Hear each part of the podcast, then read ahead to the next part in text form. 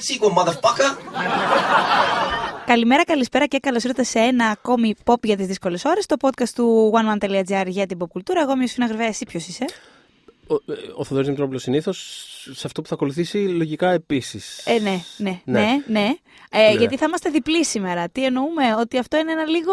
είναι ένα ιδιαίτερο επεισόδιο γιατί είναι επεισόδιο επανάληψη. Ναι. Γιατί είμαστε στο, έτσι χτυπάμε στους ρυθμούς των Όσκαρ. Και λέμε γιατί να μην θυμηθούμε το ωραίο επεισοδιάκι που είχαμε κάνει πέρσι με τις αγαπημένες μας ταινίες που έχουν κερδίσει Ναι. βραβείο καλύτερης Ήταν ταινίας στα οι Όσκαρ. 20 αγαπημένες μας καλύτερες ταινίες στην ιστορία των Όσκαρ. Μμμ, μμμ. Ε, το οποίο είναι ένα θέμα το οποίο ε, το είχαμε γράψει κάπου πέρσι τη εποχή, νομίζω. Αλλά Και δεν, είναι οι ίδιες, θέλω να πω. δεν συνεχίζει έχουν να- αλλάξει. συνεχίζει να ισχύει. Νομίζω ότι με το Green Book που κέρδισε πέρσι δεν άλλαξε κάτι στην 20 Α, αυτό από το στόμα μου το πήρες. Ε. Ε, τίποτα δεν άλλαξε με τον Green Book Ωραία. πέρσι. Ε, οπότε... Πέρα από την πίστη μου στην Ακαδημία ώρες ώρες, τέλος πάντων. Εντάξει, ξέρεις. ε, οπότε, μια που ανακοινώθηκαν οι υποψηφιότητες των Όσκαρ των φετινών ε, και εν ώψη της απονομής που έρχεται σε δύο εβδομάδες, τρεις ναι, ναι, or ναι. so. Είναι 10 Φλεβάρι για όποιον δεν το γνωρίζει. Ναι. Ε, είπαμε ως προθέρμανση να θυμηθούμε τις ε, καλύτερες ταινίες που μας φέραν ως εδώ. Οπότε πάμε να ξεκινήσουμε.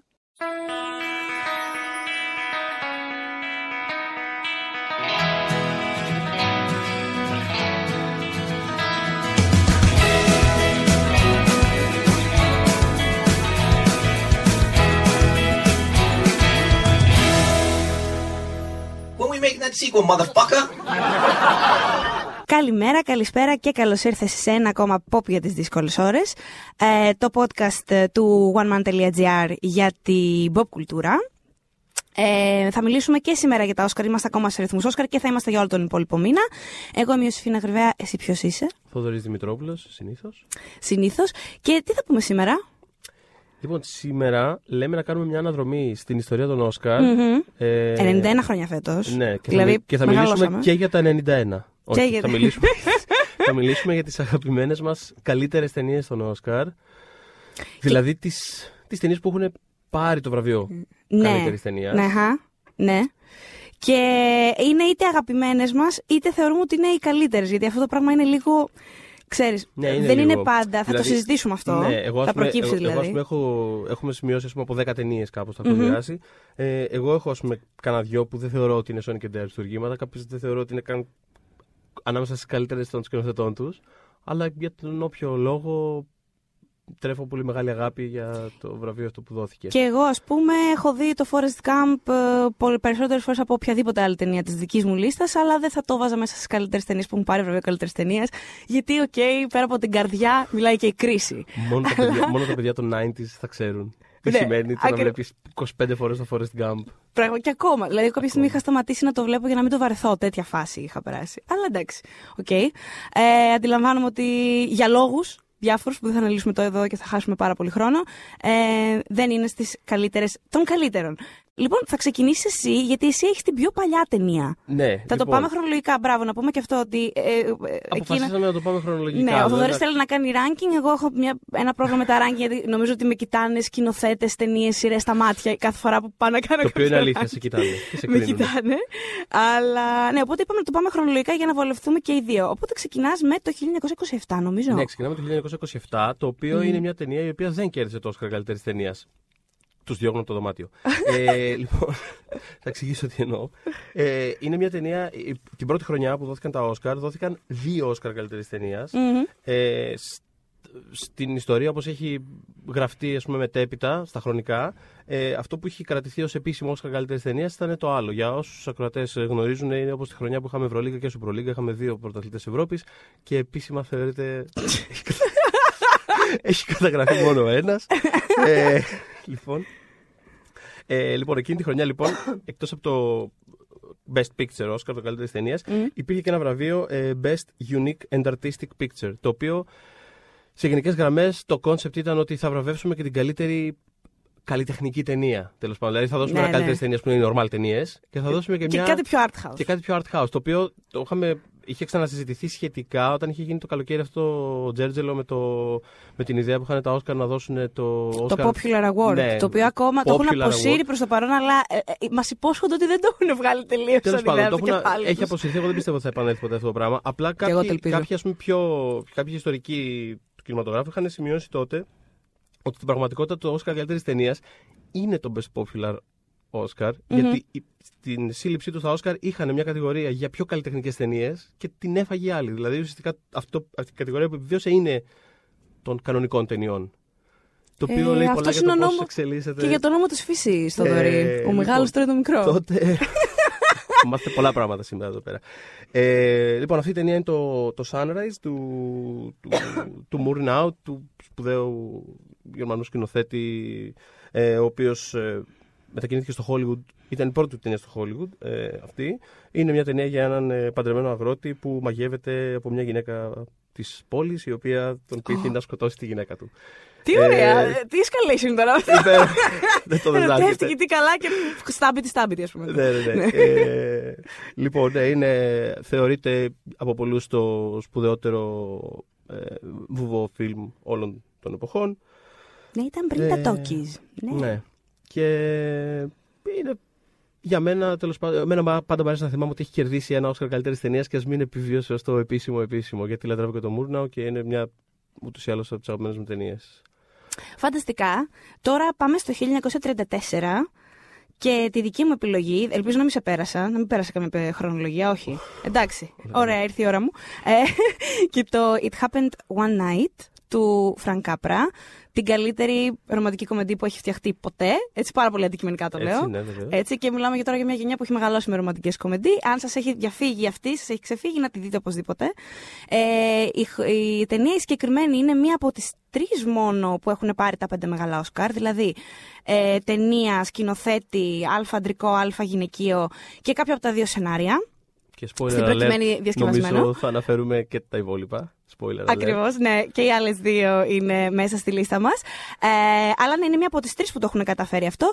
Και θέλω ε, να πω το αγαπημένο μου trivia ever για τα Όσκαρ. Ε, όπου η φίλη Κλοντέτ Κολμπέρτ, η, η ηθοποιός που πρωταγωνιστεί στην ταινία και πήρε το, το βραβείο, δεν πίστευε ότι θα το πάρει. Ε, είχε απέναντί της την Betty Davis εκείνη τη χρονιά, οπότε σου λέει εντάξει, δεν λέει, μην πάω και ξεφτιλιστώ. Οπότε τι κάνει, κανονίζει ένα φανταστικό ταξιδάκι με τρένο, ας πούμε, ναι, φτιάχνει τη βαλίτσα της και πάει να φύγει.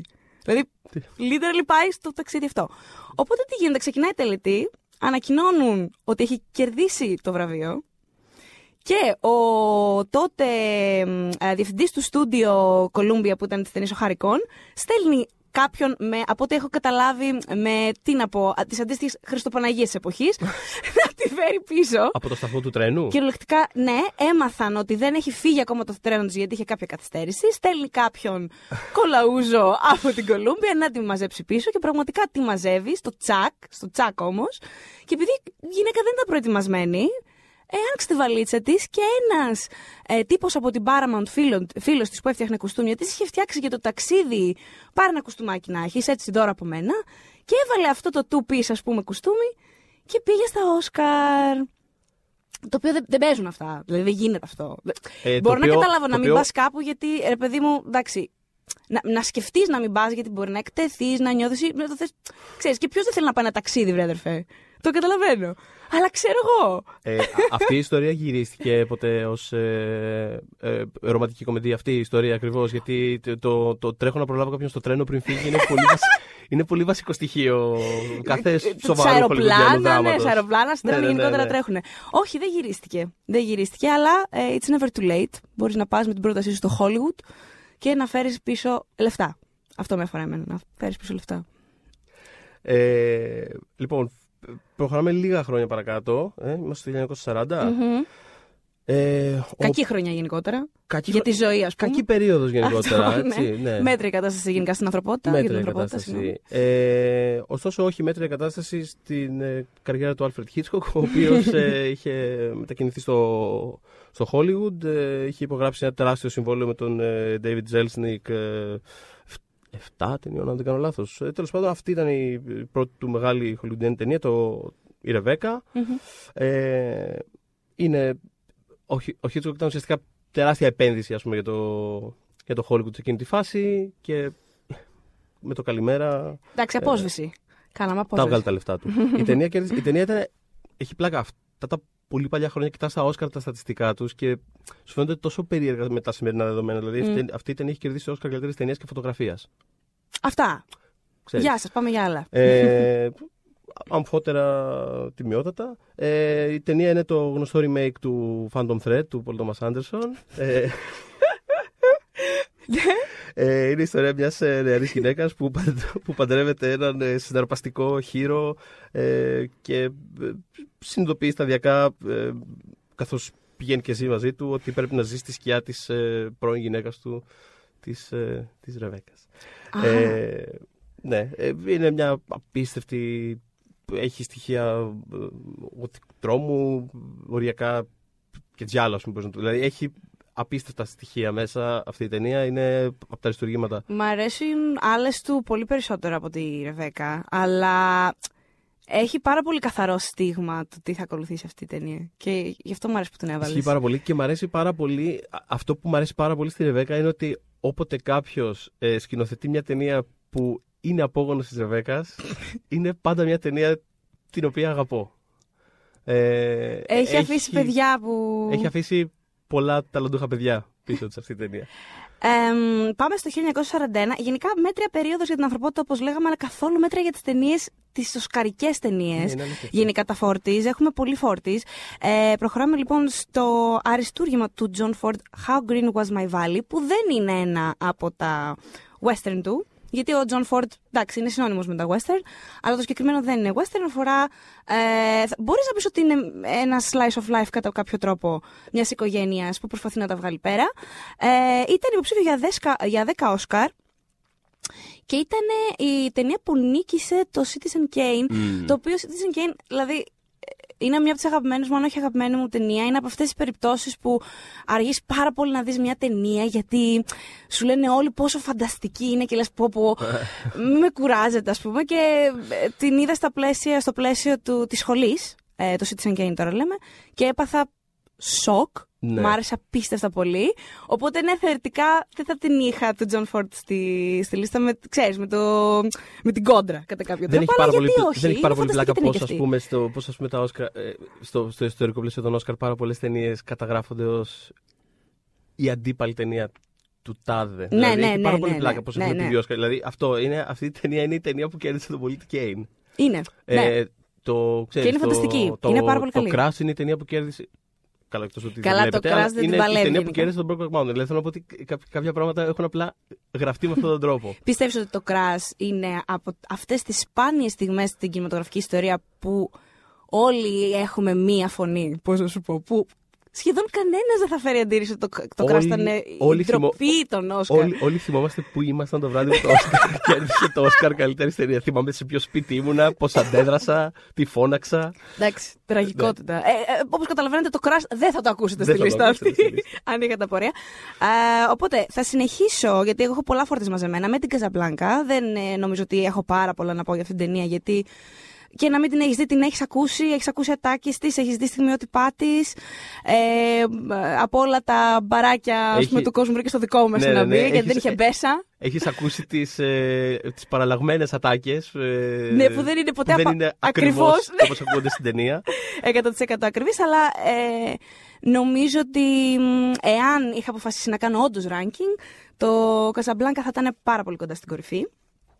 Και θα προχωρήσω ε, στο 1946 και το Best Years of Our Lives, ελληνικός τίτλος στα καλύτερα χρόνια της ζωής μας, εμ, το οποίο επίσης θα ήταν στο top 5 μου, μη σας πω στο top 3 μου, εάν είχα αποφασίσει να κάνω ranking. Είναι μια ταινία, δεν είναι πολεμική ταινία, είναι ταινία για βετεράνους, υπάρχει διαφορά.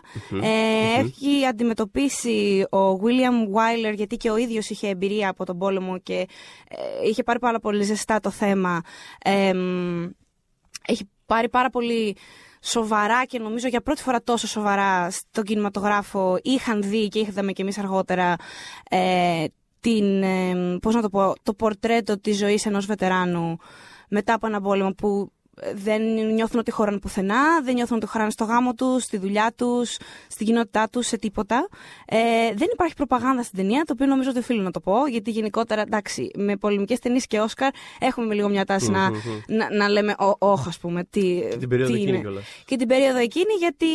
Ε, και, και υπάρχει και λογική σε αυτό. Ναι, στα Φόρτη είχαν βγει πάρα πολλές ταινίες που ήταν έτσι, το κλασικό πολύ masculine, ρα, ρα, ου, ου, ταινίες πολεμικές. Δεν, είναι, δεν έχει καμία σχέση με αυτό. Ε, ήταν τότε η μεγαλύτερη εισπρακτική επιτυχία από το Gone with the Wind. Ε, το όσα παίρνει ο άνεμος. Μιλάμε για μια τρομακτική ε, εισπρακτική επιτυχία. Βέβαια, επειδή είχε γίνει από δύο στούντιο, το RKO και, το, και την Goldwyn, ε, λόγω της κακής συμφωνίας που είχαν κάνει μεταξύ τους, η RKO παρότι έβγαλε ταινία ένα σκασμό λεφτά, έχασε λεφτά, νομίζω 660.000 δολάρια, κάπως έτσι. Καλό, Κάποιο- επιχει- καλό επιχειρηματικό δαιμόνιο. ναι, πραγματικά χάσανε Μπράβο. λεφτά αυτή την να κερδίσουν. Ε, και θέλω να μιλήσω και για τον Χάροντ Ράσελ, ο οποίος πήρε. Είναι, ε, για το ίδιο performance έχει πάρει δύο Όσκαρ. Γιατί πίστευαν ότι δεν θα. ε, Ναι, πίστευαν ότι δεν θα πάρει το βραβείο του Β' Ανδρικού. Οπότε ήθελαν οπωσδήποτε να φτιάξουν ένα συγκεκριμένα για αυτόν τιμητικό βραβείο. Γιατί δεν είναι ηθοποιός, δεν ήταν ηθοποιός άνθρωπος αυτός. Ε, μ, είναι ε, άτομο με ειδικές ικανότητες. Είχε χάσει όντως τα δύο του χέρια Ναι, ναι, ναι. ε, στον πόλεμο. Ε, είχαν εκραγεί, αν δεν κάνω λάθος, εκρηκτικές ύλες στα χέρια του. Ε, και θέλανε οπωσδήποτε να του δώσουν ένα τιμητικό βραβείο. Τελικά τα πήρε και τα δύο. Πήρε και το τιμητικό, έτσι, και πήρε και το β' αντρικό εκείνη τη Καλά χρονιά. έκανε. Και επίσης είναι ο μόνος, από όσο γνωρίζουμε, έτσι, γιατί ποτέ δεν ξέρεις, είναι ο μόνος από τους ανθρώπους που έχουν κερδίσει Όσκαρ που ξέρουμε ότι το πούλησε στη δημοπρασία γιατί έπρεπε να πληρώσει ε, λογαριασμούς της γυναίκας του που είχε κάποια προβλήματα υγείας και ήταν πάρα πολύ καιρός νοσηλευόμενο στο νοσοκομείο και έπρεπε να πληρωθούν ε, να πληρωθεί το νοσοκομείο. Οπότε, ναι, και αυτό είναι μια πληροφορία ενδιαφέρουσα, θα πω. Ναι. Πάρα πολύ ωραία ταινία, Θα πω- να το δείτε. Ε, ε, θα πω ότι ε, φαίνεται ότι η ταινία αυτή άρεσε πάρα πολύ στην Ιωσήφινα. Το γεγονός ότι βλέπω τώρα το χαρτί με τις σημειώσεις που έχει ψιλοκρατήσει για κάποιε σημειώσεις και α- αυτό απλά έχει μια ολόκληρη παράγραφο. Είναι σχεδόν όσο όλες οι υπόλοιπες ταινίες μαζί. Νομίζω- Όταν, θα, όταν θα φτάσουμε στα νάτι, νομίζω δεν θα λέμε τίποτα. Απλά θα είμαστε, απλά θα είμαστε σε φάση σιωπή των αμνών. Ε. Μμ, ναι, ναι, Μ, ναι, ε, ναι. αυτό. Και προχωράμε στο 1950 και στο All About Eve. Ε, θεωρείται από πολλούς.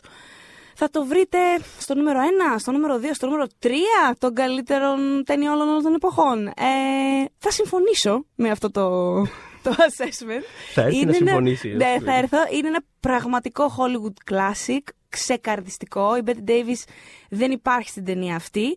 Και αυτό που μου αρέσει περισσότερο σε αυτή την ταινία είναι ότι είναι λίγο. Είναι πραγματικά κάθε χρόνο και καλύτερα. Ε, Υπάρχουν ταινίες που μας άρεσαν πάρα πολύ μια δεδομένη στιγμή και στην πορεία της ζωής τους πάλιωσαν. Της ζωής μας, της ζωής τους κτλ. Μμ, μμ. Ε, το All About Eve Γερνάει έχω πολύ καλά. καιρό να το δω, αλλά μέχρι και την τελευταία φορά που το είδα, νομίζω ήταν, είναι 3 ή 4 χρόνια, ε, έχει- έχει καλομεγαλώσει, έχει καλογεράσει. Είναι Μμ. πραγματικά φανταστική ταινία και μας έδωσε και την ατακάρα Fasten your seatbelts, it's going to be a bumpy ride, το οποίο το έχετε πει κάποια στιγμή, το έχετε ακούσει στη ζωή σας. Μπορεί να μην ξέρετε από πού είναι, μπορεί και να ξέρετε, μπράβο σας. Τώρα ξέρετε Ε, σίγουρα. Δεν ξέρετε σίγουρα. Ε, θα έρθω να. Εγώ Α, και θα- πήρε 6 Όσκαρ, ε; θα- 6. Βεβαίως. 6, όχι ένα, ούτε δύο. Ε, Έξι. θα, εγώ θα, κατά σύμπτωση θα δω αυτή την ε, ταινία την επόμενη, την επόμενη, τον επόμενο μήνα Α, σε θεατρικό στο Λονδίνο. τι λες; Βεβαίως. Τι, κα- τι ωραίο πράγμα είναι αυτό. Αχα. Αχ, ζηλεύω τρελά. Σε φθονώ Στου σχεδόν. πρωταγωνιστικούς ρόλους η Τζίλιαν Άντερσον και η Λίλι Τζέιμ. Ε, αλήθεια μου λες Αυτό τώρα. έχω να πω. Ναι. Όχι, Η- η- ε, Η Ιωσήφινα είναι έτοιμη να πετάξει το Είμαι, μικρόφωνο και είμαι, να ναι, φύγει. είμαι έτοιμη να παραιτηθώ και να τον σφάξω. Ε, Τζίλιαν Άντερσον, πιστεύεις ότι κάποια στιγμή θα πάρει Όσκαρ; Δυστυχώς όχι. Αλλά- Όχι. Εντάξει. Άντε, άντε, οκ. Α της δώσουν ένα τιμητικό έτσι, Ένα επειδή μας, τιμητικό, αυτά, ένα επειδή μας τιμητικό. έχει δώσει αυτά που μας έχει δώσει στη ζωή αυτή. Και πριν δώσω την πάσα στο Θοδωρή για τα 60s. Ε, Όλα τα 60s. ένα ακόμα ε, 50s film, το On the Waterfront του Ελία Καζάν, με τον Marlon Brando. Τον Marlon Brando θα το δούμε ξανά στη λίστα. Ποιος εκπλήσσεται, νομίζω κανένας. Ε, μ, ε, ήταν βασισμένο σε πραγματικές ιστορίες πληροφοριοδοτών της μαφίας, οι οποίοι θέλουν τέλος πάντων να σηκώσουν κεφάλι ε, και να βελτιώσουν ας πούμε, τη ζωή τους. Κέρδισε 8 Όσκαρ. Έχω κάνει γύρω στα 3 Σαρδάμ σε ένα λεπτό μέσα. Εντάξει, το προσπερνάμε αυτό. Ε, μ, και είναι από αυτές τις ταινίες που, που, που τις έβαλα στη λίστα μου γιατί τη θεωρώ, τη θεωρώ πραγματικά πολύ καθαρό αίμα καλή ταινία Μπορεί να μην είμαι δεμένη εγώ, πώ να σου πω, ψυχολογικά μαζί της, Ναι. συναισθηματικά δεμένη. Παρ' όλα αυτά, ε, είναι σχεδόν αψεγάδιαστη, θα πω. Είναι πραγματικά πάρα πολύ καλή ταινία. Ναι, το λατρεύω και εγώ το Λιμάν της Αγωνίας. Γενικά, γενικότερα μου αρέσει πάρα πολύ ο Καζάν. Ανεξ, ανεξάρτητα από αυτό, εγώ θέλω να πω κιόλας ότι Ναι, παρόλα αυτά, ναι, όσο και αν τον λατρεύω σαν σκηνοθέτη, ναι, ναι. θέλω να πω ότι συντάσσομαι με τον Νίκ Νόλτε και τον Ed Harris, οι οποίοι είχαν σταυρώσει τα χέρια σε εκείνη τη Ε, διαβόητη. ε, Την πιο αμήχ... Από τις πιο αμήχανες, εντάξει, όχι πιο αμήχανες, γιατί μην ξεχνάμε ότι στην σκηνή των Όσκαρ έχουν, έχει ανέβει και γυμνός άνθρωπος και έχει Ναι, τρέξει. έχουν γίνει διάφορα Αλλά τράπελα. τέλος Αλλά όταν του πάντων- είχαν δώσει το τιμητικό Όσκαρ, ο- όλοι χειροκροτάγανε. Κάποιοι, Κάποιοι δεν άνθρωποι χειροκροτούσαν, δεν χειροκροτούσαν. Γιατί ο Ηλία Καζάν, ε, πώς να το πούμε κομψά, ε, είχε μιλήσει, είχε πει είχε πει κάποια πράγματα πράγματα. που δεν θα έπρεπε να έχει πει. Να έχει πει. Ε, Καταστρέφοντας καριέρες. Τέλος πάντων. ναι, τα, τα χρόνια του, της, ε, του ψυχρού πολέμου τέλος πάντων και του, της απόπειρας του Hollywood να καθαρίσει κατά κάποιο τρόπο τους κομμουνιστάς ε, Έτσι. από, το, από τη βιομηχανία. Ε, λοιπόν, ε, πάρε take it away, πάμε λίγο 60s, λίγο να, να θαρίσουμε. Ναι, πάμε λίγο 60. Λίγο πιο όπου- παιδιά των λουλουδιών, λίγο Όπου πιο... έχουμε το. Ναι, αυτή η ταινία βέβαια όχι. Θα- Όχι, αλλά έχω εγώ λουλούδια μετά, οπότε εντάξει. Τέλεια. ε, έχουμε το The Apartment, η, η Γκαρσονιέρα, Μμμ. ε, του Billy Wilder. Ε, μια ταινία που προτάθηκε για 10 Όσκαρ, κέρδισε 5, μεταξύ των οποίων ταινία, σκηνοθεσία Μμ. ε, και σενάριο. Ε, είναι μια ταινία για, η οποία στην εποχή της είχε διχάσει αρκετά. Ναι, ήταν αμφιλεγόμενη. Ε, είχε διχάσει αρκετά. Αφορά έναν ε, τύπο, ε, έναν χαμηλό εργαζόμενο τέλος πάντων σε μια εταιρεία, ο οποίος νοικιάζει το διαμέρισμά του, την κασονιέρα του σε διάφορους ε, υψηλότερα αισθάμενου από αυτόν, Μμμ. ε, οι οποίοι πηγαίνουν εκεί πέρα τις ε, εξωσυζυγικές τους ε, σχέσεις, εν πάση περιπτώσει. Τους δίνει το κλειδί, τα- το αφήνουν πίσω και έχει ένα deal τέτοιο, εν πάση περιπτώσει. Μέσα από αυτή τη συμφωνία χτίζει ε, επαγγελματικές γέφυρες, να το πούμε έτσι, μέσα στην εταιρεία και σταδιακά ανεβαίνει, ε, α- ανεβαίνει θέσεις, ε, παίρνει ε, προαγωγές ε, κτλ. Ε, είναι μια ταινία η οποία πραγματικά ε, συνδυάζει έναν, έχει μια τεράστια κοινική ραχοκαλιά, να το πούμε έτσι, αλλά έχει και χιούμορ, έχει και, και πάθος, έχει, έχει κάποια συναισθηματικά στοιχεία που βγαίνουν μέσα από τη σχέση αυτού του άντρα που τον παίζει ο, ε, ο Τζακ Λέμον Μμ. ε, με την Σίρλι Μακλέιν. Μια άλλη γυναίκα η οποία δουλεύει στην εταιρεία και η οποία Είναι θεά, είναι αλλά εντάξει. θεά ναι. και είναι προφανώς μια από αυτές που το αφεντικό θα θέλει να φέρει στην την καρσονιέρα του. Ε, είχε λοιπόν διχάσει πάρα πολύ την εποχή εκείνη, σε άλλους άρεσε πάρα πολύ, άλλοι το είχαν θεωρήσει Αυτή την Για- εποχή δεν θα δίχαζε.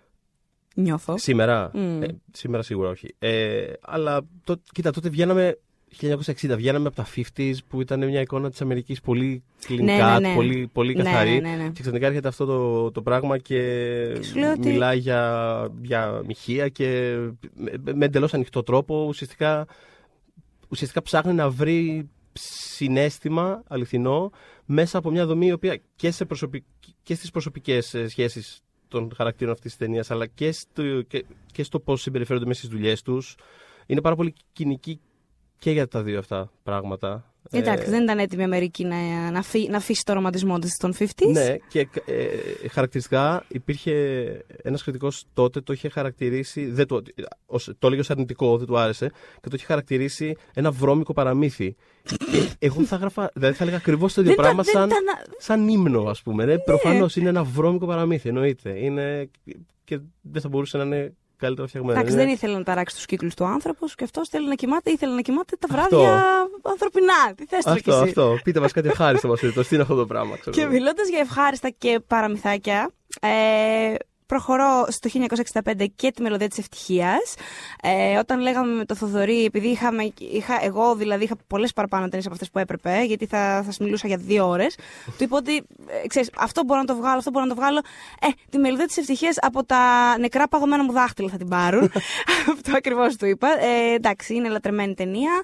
Τι να πεις για την Τζουλί Άντριους. Εμ, Νομίζω ότι, ξέρεις, οποιοδήποτε έβλεπε, ε, έστω και λίγο, στα 90s κιόλας και στα 80s, εντάξει, Ναι. αλλά εγώ τα 90s έχω πιο πολύ, πιο φρέσκα και early zeros τηλεόραση Κυριακή μεσημέρι. Κα- πάρα δεν ξέρω πολύ. τι στο καλό θα πρέπει να έχει κάνει για να μην έχει πετύχει τη συγκεκριμένη ταινία. ε, η οποία επίσης νιώθω ότι έχει καλομεγαλώσει. Νομίζω ότι βρίσκω προσωπικά το ίδιο ευχάριστη. Μ' αρέσουν τα μουσικά της νούμερα Πότε την εξίσου. είδες τελευταία φορά; Ω, έχω πάρα πολλά. Έχω Και εγώ πάρα, πολύ πολλά καιρό να την δω. χρόνια. Η τελε- βε- βέβαια, έχει καλογεράσει τε- και η απόδειξη είναι το Seven Rings Ariana Grande που, που έχει που σαμπλάρει το All My Favorite. ε, πώς το- Σας είχαμε πει όταν ε, είχαμε ξεκινήσει το pop για τις δύσκολες ώρες ότι Δεν υπάρχουνε. δεν γίνεται να μην μιλήσουμε κάποια στιγμή για την Ariana Grande. Ήρθε πάρα πολύ οργανικά στη συζήτηση. Ε, μ, αλλά ναι, είναι ακόμα μια φανταστική ταινία η οποία νομίζω ότι και σήμερα να έβγαινε θα πήγαινε καλά. Θες τα musical που έχουν επιστρέψει; Ισχύει, ισχύει πάρα πολύ. Θες η Σήμερα θα βγαίνει- αντιναζιστική το ας πούμε ατζέντα ε, νομίζω θα πήγαινε και ε, Α, θα πήγαινε πολύ καλά και φέτος. θα λέγανε κάποιοι κερδίσει για πολιτικούς λόγους. Ναι, είναι εναντίον των Ναζί. Εντάξει, έχουμε ελευθερία του λόγου. Ε, Να μιλήσει και άλλη πλευρά. Τέλος πάντων. Λοιπόν, ναι. Α, και νομίζω εσύ παίρνεις τη σκητάλη τώρα. Την περνώ.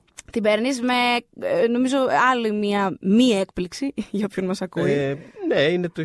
Πάμε στο 1970. Αν υπάρχει κάποια έκπληξη, είναι ότι προσπεράμε το 72 τον Νονό και πάμε στο 74 στον Νονό 2. Το οποίο το προσπεράσαμε καθαρά για άποψη, από άποψη χρόνου, δηλαδή εγώ το είχα στη λίστα μου, αλλά επειδή δεν γίνεται, θα μιλάμε δηλαδή. ε, Ακούω εντωμεταξύ, ακού, ακούω του στο κεφάλι μου νοερά. Μα είναι δυνατόν να μην έχετε βάλει το τάδε. Παιδιά, θέλουμε να βάλουμε τα πάντα που λέει ο λόγος. Όχι τα πάντα, αλλά τέλος πάντων. Αλλά ε, μιλάμε για 90 χρόνια. 90! Εντάξει, Ναι. όχι 20, 90. Οπότε έπρεπε να κάνουμε λίγη οικονομία. Προχωρά λοιπόν με το Godfather Part 2. Θα τα βάζαμε όλα εκτός από το Crash. Ε, το, το, το, ο, Νονό- ο Νονός 2 ε, είναι μια. α, Εντάξει, είναι μια παιδεία που μπορεί πολλοί να μην την ξέρουν. Ε, Εντάξει, είναι λίγο πιο obscure σε σχέση με άλλες. Λοιπόν, και αυτό, αυτό το μόνο που, θα- που έχω να πω για το Νονό 2 είναι ότι, ε, ότι έχει, αυτή το, έχει αυτή την ιδιαιτερότητα του ότι. Καταρχάς, τόσο άλλο εμένα μου άρεσε περισσότερο σαν ταινία από, το, από την πρώτη ταινία, από το Νονό 1. Ε, ε, έχει την ιδιαιτερότητα του ότι είναι ένα sequel το οποίο ψάρωσε στα Όσκαρ, Μμ. το οποίο δεν είναι και το πιο συχνό Όχι, πράγμα να όχι, είναι συμβαίνει. σπάνιο.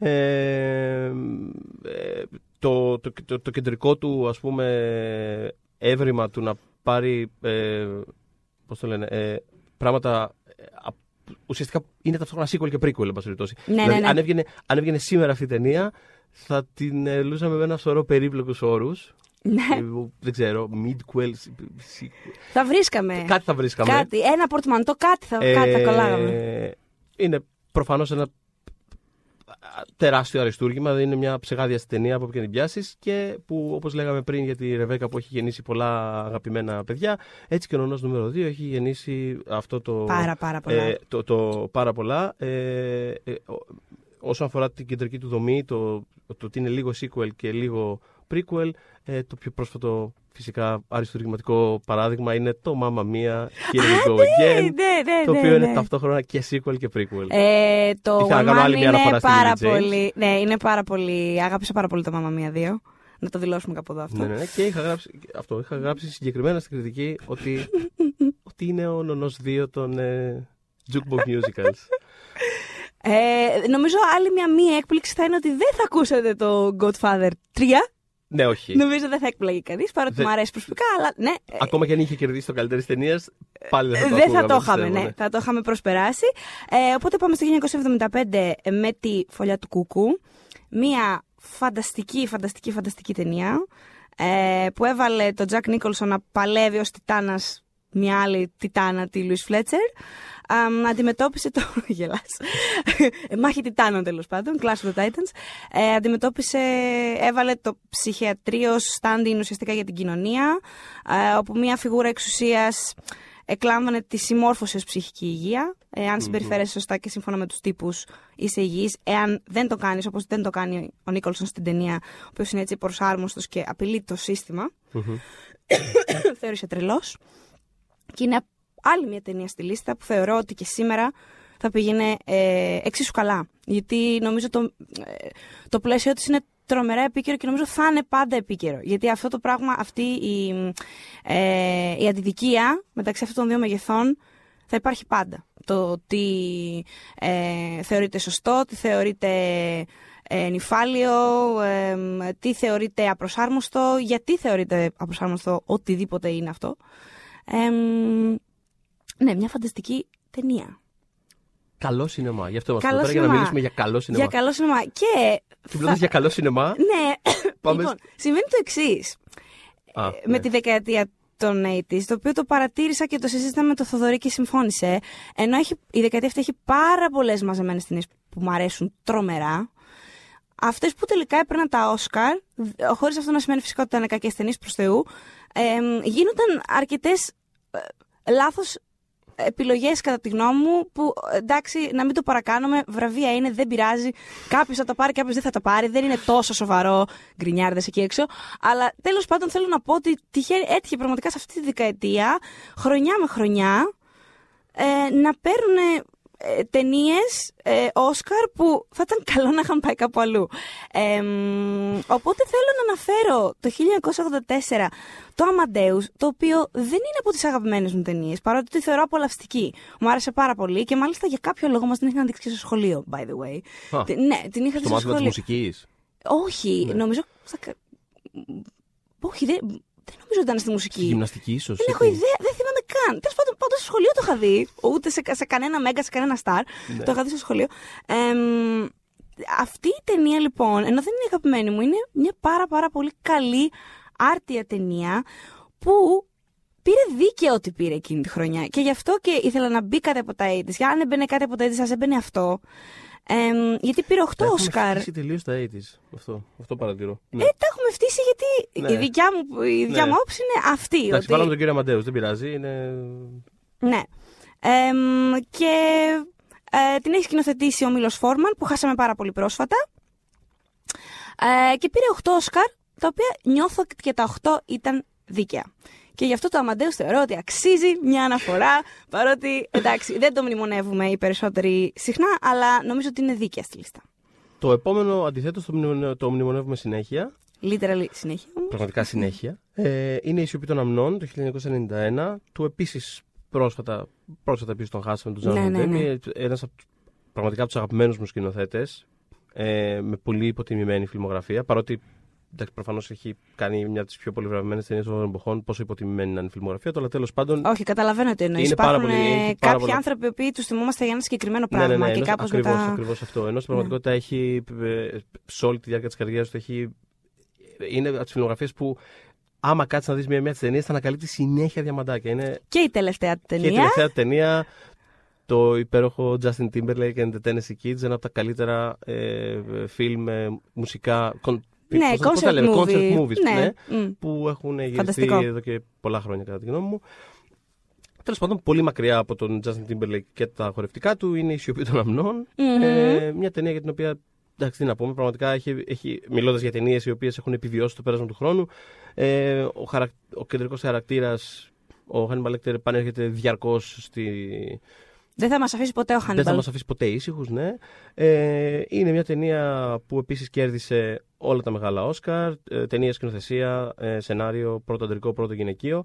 Είναι η τρίτη ταινία που το πέτυχε αυτό. Είπαμε τα καλύτερα χρόνια της ζωής μας, τη φωλιά η του Φωλιά του Κούκου Κούκου. και τώρα είναι οι τρεις και, ταινίες και τώρα που το έχουν αυτό, πετύχει. και νομίζω ότι από τις τρεις που το έχουν καταφέρει, αυτή είναι η πιο απίθανη. Δηλαδή, άμα Ναι. δεις την υπόλοιπη οσκαρική ιστορία, όλο το πλαίσιο της οσκαρικής ιστορίας και το τι είδους ταινίες συνήθως αναγνωρίζονται, το γεγονός ότι μια ταινία η οποία έχει βγει το προηγούμενο καλοκαίρι κιόλας. Δηλαδή, ούτε καν.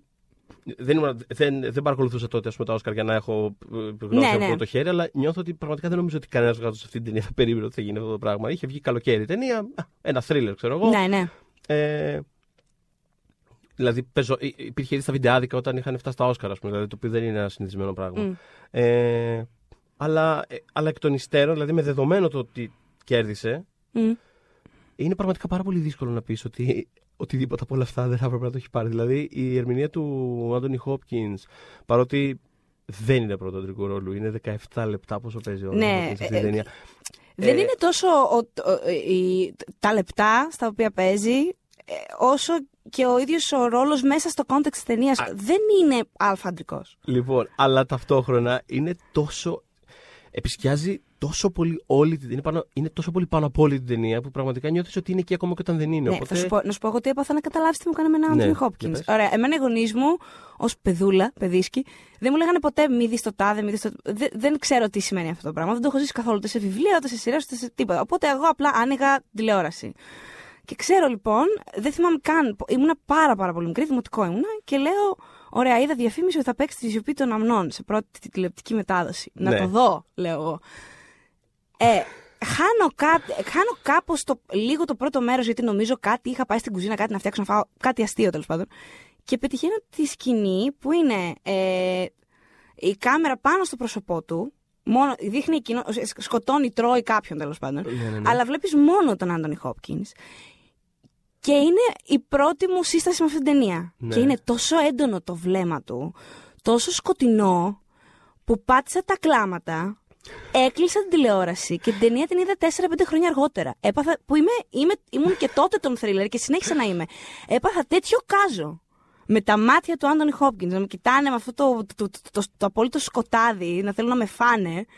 Που πραγματικά ναι, πρώτο ανδρικό θα του δώσει, θα του δώσεις. Ήτανε, ήτανε δύσκολο για αρκετά χρόνια μετά από αυτή την ταινία να, να αρνηθεί κάποιος εύκολα το, το γεγονός ότι ας πούμε, ο Άντωνι Χόπκινς ήταν ο καλύτερος ηθοποιός στον κόσμο. Δηλαδή, Ναι, ναι, ναι. εκείνο το διάστημα Ήταν τέτοιο το impact που- ήταν ο Άντωνι Χόπκινς. Και ταυτόχρονα υπήρχε και η Τζόντι Φώστερ που πήρε τον πρώτο γυναικείο, που ε, προσωπικά ως. Πόσο ήμουν τότε, 7-8 χρονών, πόσο ήμουν. Ουσιαστικά, φτάνοντας προς την εφηβεία που άρχισα ας πούμε, να βλέπω λίγο περισσότερο σινεμά κτλ., σε όλη τη διάρκεια των 90s, στο μυαλό μου η Τζόντι Φώστερ ήταν η καλή Κλάρη. ηθοποιός που έχουμε. Ναι, ναι, δηλαδή ναι. είναι η καλή μας ηθοποιός. Αυτή είναι. Δηλαδή αυτό ήταν. Ό,τι νιώθει, ας πούμε, ενδεχομένως το Hollywood ή ο πλανήτης για τη Meryl Streep τα τελευταία 40 χρόνια, δεν ξέρω, 50. Ναι, ναι, ναι. Εγώ το νιώθα στα 90s για την Τζόντι Φώστερ. Είναι Η ηθοποιός αυτό, μας. Αυτό εννοούμε όταν λέμε ηθοποιός, ξέρεις. Και κάπως όλα ξεκίνησαν από αυτή την ταινία. Και νομίζω Ε, 92 πάμε τώρα. Πάμε στο 92. Ε, καπάκια την επόμενη χρονιά. Ε, είχε φάει ένα ζόρι το Hollywood τότε, μάλλον. Ε. δεν δεν πετάγανε πάρα πολύ καλά. όχι. το 1992, λοιπόν, το καλύτερη ταινία, η καλύτερη ταινία πήραν οι ασυγχώρητοι του Clint Eastwood.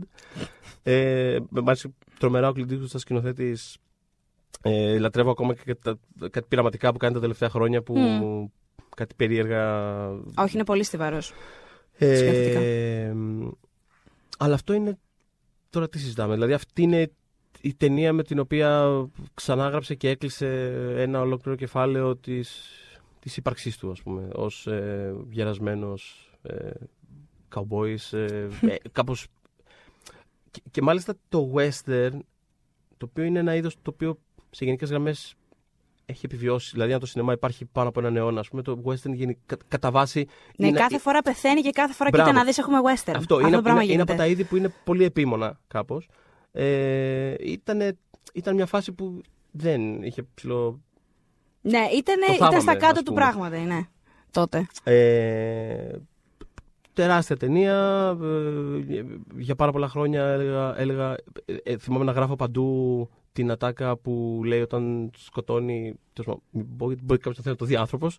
ε, που λέει ότι deserves got nothing to do with it. Μου είχε μείνει πάρα πολύ αυτή η ατάκα. Και το ως- έγραφε. Ναι, ναι, ναι. Βρε γλυκούλη. Ε, πραγματικά, δηλαδή, αν γράφανε στιχάκια από, δεν ξέρω, ξύλα σπαθιά, ας πούμε, δεν ξέρω, εγώ... Εγώ. Η Ιωσήφινα και τάδελα forever, ξέρω εγώ. Τέτοια ναι, ναι. πράγματα. λοιπόν, τέλος πάντων, ναι, μου είχε μείνει πάρα πολύ. Ε, τότε δεν είχα συνειδητοποιήσει, ας πούμε, το, το, το, όταν την είχα δει αυτή την ταινία πρώτη φορά, δεν είχα συνειδητοποιήσει το context του. Είχε στο μυαλό μου ο Clint Eastwood ήταν ο, Ο Ντερτιχαρή. ο Dirty Harry, ας πούμε. να το πω. Mm. Δηλαδή δεν είχα το context του ποιος είναι, από πού έχει έρθει, τι έχει παίξει και πού πήγαινε ως δημιουργός. Το, το ξαναπαίξα- κατάλαβες τότε. Κάτι κατάλαβες, ναι. το απέκτησε λίγο στην πορεία και είναι, γενικότερα είναι από τους σκηνοθέτες που όσο βλέπει κάποιος τα έργα του θα ανακαλύπτει άλλες πτυχές. Έχει... Και αυτό είναι κάπως κομβικό. Ε, και πάμε στην ε, σημείωση που, που σου έταξα πριν ότι νομίζω ότι θα σ' αρέσει. Ε, πολύ μικρή συνοπτική, πολύ to the point όμως, γιατί ε, μιλάμε, θα μιλήσουμε τώρα για τον Τιτανικό το 1997 και η σημείωσή μου είναι με κεφαλαία και τρία θαυμαστικά και λέει ταινιάρα σκασμός. γιατί έχει γίνει πάρα πολύ Εξαιρετικά. cool να θαύουμε το Τιτανικό τα τελευταία χρόνια και α, μωρέ το ρομάτζο και α, πόση ώρα έκανε να βυθιστεί και, α, και... Λοιπόν, ο Για να Τιτανικός- τελειώνουμε ε, λίγο. για να τελειώνουμε λίγο, ο Τιτανικός είναι πάρα πάρα πολύ, πολύ καλή ταινία. Ναι, είναι και εύπεπτη και είναι και ταινιάρα και συνυπάρχουν και τα δύο. Είναι από αυτές τις επιλογές που θα κάνουν τα Όσκαρ μία στο τόσο, που θα είναι κάτι και τρομερά δημοφιλές Μμ, ε, και τρομερά καλό. Μμ. Ε, και νομίζω το, το, το, το μοιραζόμαστε αυτό το συνέστημα για τον Τιτανικό. Σ- Ξεκάθαρα. Εγώ δεν έχω σημειώσει και εγώ το Τιτανικό και δεν υπάρχει περίπτωση. Δηλαδή, Είναι μες στις 4-5 αγαπημένες μου οσκαρικές ταινίες. Αλλά ε, άσχετα από τα Όσκαρ είναι μια Mm. από τις. Δεν ξέρω πώς να το πω. Δεν έχουμε εκτιμήσει πάρα πολύ το μέγεθος. Ειλικρινά πιστεύω ότι το μέγεθος του Τιτανικού είναι κάπω. Είναι ένα θέμα συζήτησης. Δηλαδή, κάπως. Ήταν τόσο έντονη η εμπειρία του Τιτανικού τότε, όταν Ναι. βγήκε, που μετά για. Που εγώ δεν Για μπορούσα, 20 δεν, δεν χρόνια. μπορούσα να το δω, παιδί μου. Δεν Για έβρισκα 20 ειστήριο για δεν είναι- εβδομάδες. Καλά, ναι, ναι, ναι. Και Ε, γενικότερα για όλο αυτό που συνέβη. Για δεκαετίες μετά, ε, ακόμα δηλαδή, νιώθω ότι ο κόσμος δεν, δεν μιλάει για αυτή την ταινία. Όχι, ούτε καν ότι μιλάει αρνητικά. Δεν μιλάει για αυτή την ταινία. Ήταν Εγώ κάπως τόσο νομίζω- έντονη εκείνη η εμπειρία που ήταν. ε, Κά, κάπως συλλογικά ακόμα παίρνουμε μια ανάσα. Λίγο ότι. Αυτή είναι μία ερμηνεία, ε, ενδεχομένως σωστή. Ε, η δική μου είναι ότι νομίζω ότι ο Τιτανικός έχει πέσει θύμα λίγο του πιο μ, κοινικού, λίγο πιο σκοτεινού Εντάξει, ναι, σινεμά ισχύει, ισχύει. Που, που έχει ας πούμε ειδικά τη μετανολανική εποχή ας πούμε που ε, τα πήρε όλα σβάρνα. Ναι. Ε, αυτό νομίζω ότι έχει συμβεί.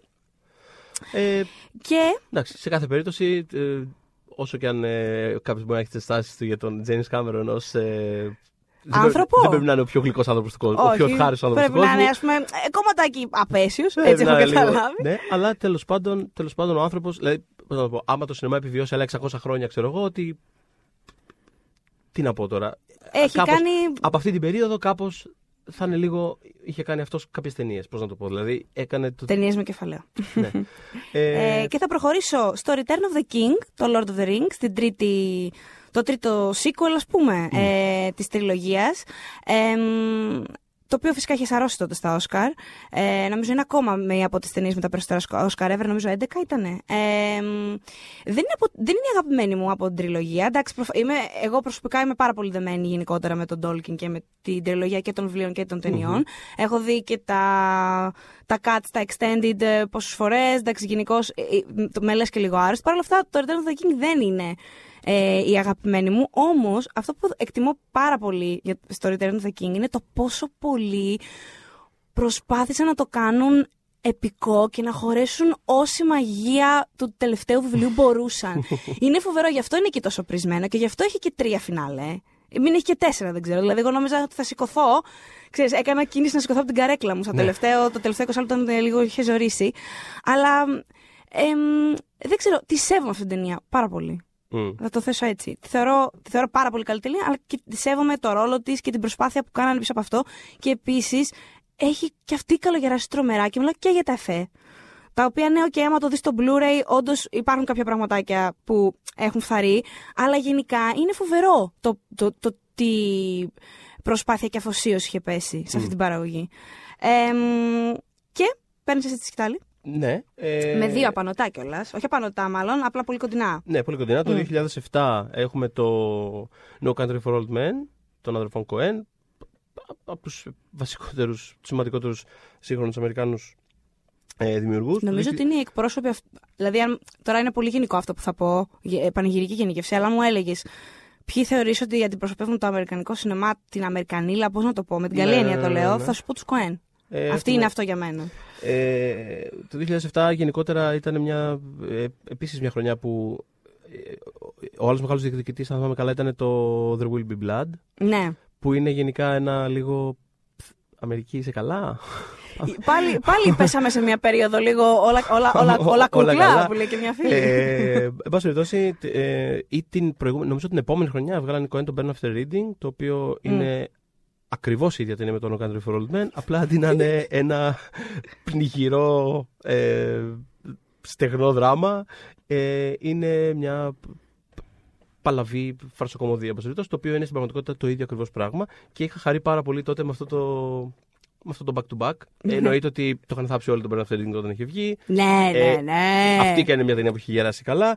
Ε, μετά πάμε στο 2009 ε, και το Hurt Locker της Catherine Bigelow, το οποίο αυτό που έλεγα πριν στην αρχή δεν είναι ας πούμε τις αγαπημένες μου ταινίες Bigelow, είναι μια σκηνοθέτηση την οποία λατρεύω, έχει κάνει μερικές από τις αγαπημένες μου ταινίες ever. Πρώτη γυναίκα που πήρε το συγκεκριμένο Όσκαρ στι Είναι η πρώτη γυναίκα που πήρε το Oscar της σκηνοθεσίας και μάλιστα κερδίζοντας τον James Cameron που είχε γυρίσει το Avatar εκείνη τη χρονιά. Πάρα πολλά storylines εκεί πέρα. Ναι, πρώην της. Πρώην της, ναι. ναι, ναι, ναι, και από ό,τι Ο οποίος καταλάβαμε. όμως Και... ήταν πάρα πολύ. Δηλαδή ήταν πολύ, πολύ πέρτσι, δηλαδή ήταν πολύ σε εκείνο Ναι, το, ναι, ναι. εκείνη τη χρονιά. Ήταν, Ήταν- Φαίνονταν πολύ supportive, ναι. Η καρδούλα το ξέρει, δεν ξέρω. Όχι, εντάξει, δεν, νομίζω ότι είχαν πάντα πάρα πολύ. Και το Strange Days, ας πούμε, που είναι από τις αγαπημένες μου ταινίες της Bigelow, ουσιαστικά σε μεγάλο βαθμό είχε καταφέρει να φτιαχτεί επειδή ο Κάμερον είχε ας πούμε, μια, μια πολύ μεγάλη επιρροή εκείνη την περίοδο Ναι, ναι, ναι.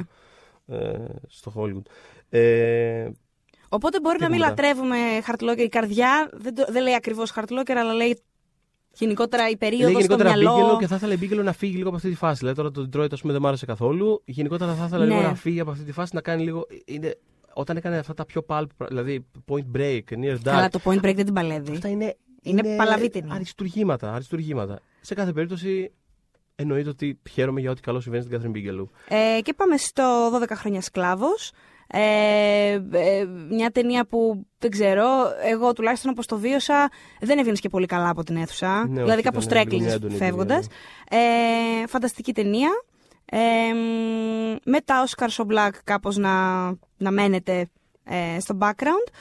Ε, τρομερή ταινία. Ε, για εξαιτίας αυτής. Όχι εξαιτίας αυτής, δεν, δεν πάω να το πω καλά. Τέλος πάντων, ο λόγος που περιμέναμε πάρα πολύ το Windows ε, φέτος από τον ε, Steve McQueen McQueen.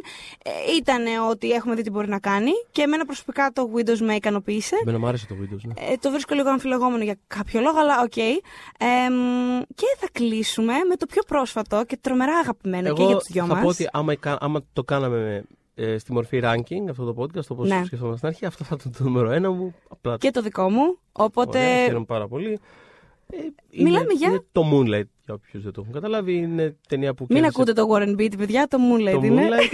ε, η ταινία που κέρδισε πρόπερση το, το Oscar καλύτερης ταινίας με το γνωστό επεισοδιακό τρόπο. Είναι φανταστικό ότι έχει γραφτεί αυτό το πράγμα στην οσκαρική ιστορία. Πλέον δεν θα φύγει ποτέ, δεν, δεν γίνεται ποτέ να το. ε, Είναι, δηλαδή όχι. Η, η κληρονομιά της ταινίας έχει δεθεί Ναι, άρρηκτα τέλος, ναι. με αυτό το Ναι, πράγμα ναι, το ναι. οποίο είναι κάπως συνεπές. Δηλαδή είναι μια ταινία η οποία. Δεν ξέρω, προφανώς είναι βλακή αυτό το πράγμα που λέω τώρα, αλλά ξέρεις, νιώθεις σε ένα άλλο επίπεδο ότι μόνο κάπως έτσι θα μπορούσες να κερδίσεις αυτό. Δηλαδή κάπως θα ήταν όλα δύσκολα. Όλα... Όταν κάναμε τότε το live, ε, το live chat που κάνουμε για τα Oscar, ε, είχα κοιταχτεί με το Θοδωρή και μου- μου λέει πριν δύο χρόνια δεν θα το είχε πάρει. Και Όχι, πράγμα. ε, ποτέ, ποτέ. Δεν θα, δεν Ήτανε- θα είχε συμβεί. Ήταν ήτανε- φοβερό. Ήταν πολύ συγκεκριμένο. Ήταν, είναι μια ταινία που δεν ξέρω πραγματικά. Ε, Αυτό που λέγαμε και τις προάλλες για, το, για την καινούργια ταινία του Barry Jenkins, το Αν η οδός Bill μπορούσε να μιλήσει, που βγαίνει σε λίγες μέρες και στις αίθουσες. Είναι ένας δημιουργός ο οποίος κάνει σινεμά το οποίο δεν. Δηλαδή. ε, Είναι, το- το Moonlight είναι σαν να βραβεύσαν μια ταινία του Wong Kar-wai κάπως. Δηλαδή είναι, Ναι. είναι ένα πολύ περίεργο πράγμα να έχει πάρει Oscar καλύτερης ταινίας. Είναι Το πήρε όμως και το πήρε όπως το πήρε και το πήρε απέναντι από το La La Land, Το οποίο La La Land ήταν φανταστικό και θα το αγαπώ για πάντα. αλλά Ε, υπέροχο. είναι. Υπέροχο, αλλά είναι εντελώς σου-in για τι θα ψηφίσει το Hollywood. Είναι, μια, είναι πώ να σου πω, ρε παιδί μου. Κάνει τικ όλα τα κουτάκια του τι θα κέρδιζε εκείνη τη χρονιά και γενικότερα χρονιές. Ισχύει, ισχύει. Το Moonlight ευνοήθηκε πάρα πολύ από το γεγονός ότι είχε αλλάξει ο τρόπος ψηφοφορίας. Ναι. Ε, ότι πλέον μια ταινία δεν αρκούσε απλά να έχει τις περισσότερες νούμερο ένα ψήφους, αλλά έπρεπε να έχει ουσιαστικά μέσω ενός περίπλοκου συστήματος που δεν χρειάζεται να εξηγήσουμε τώρα, έπρεπε να έχει μια στήριξη. Ότι ουσιαστικά δεν κερδίζει ταινία που θα έχει τα περισσότερα νούμερο ένα, κερδίζει ταινία που θα έχει τα περισσότερα νούμερο 2 και νούμερο 3.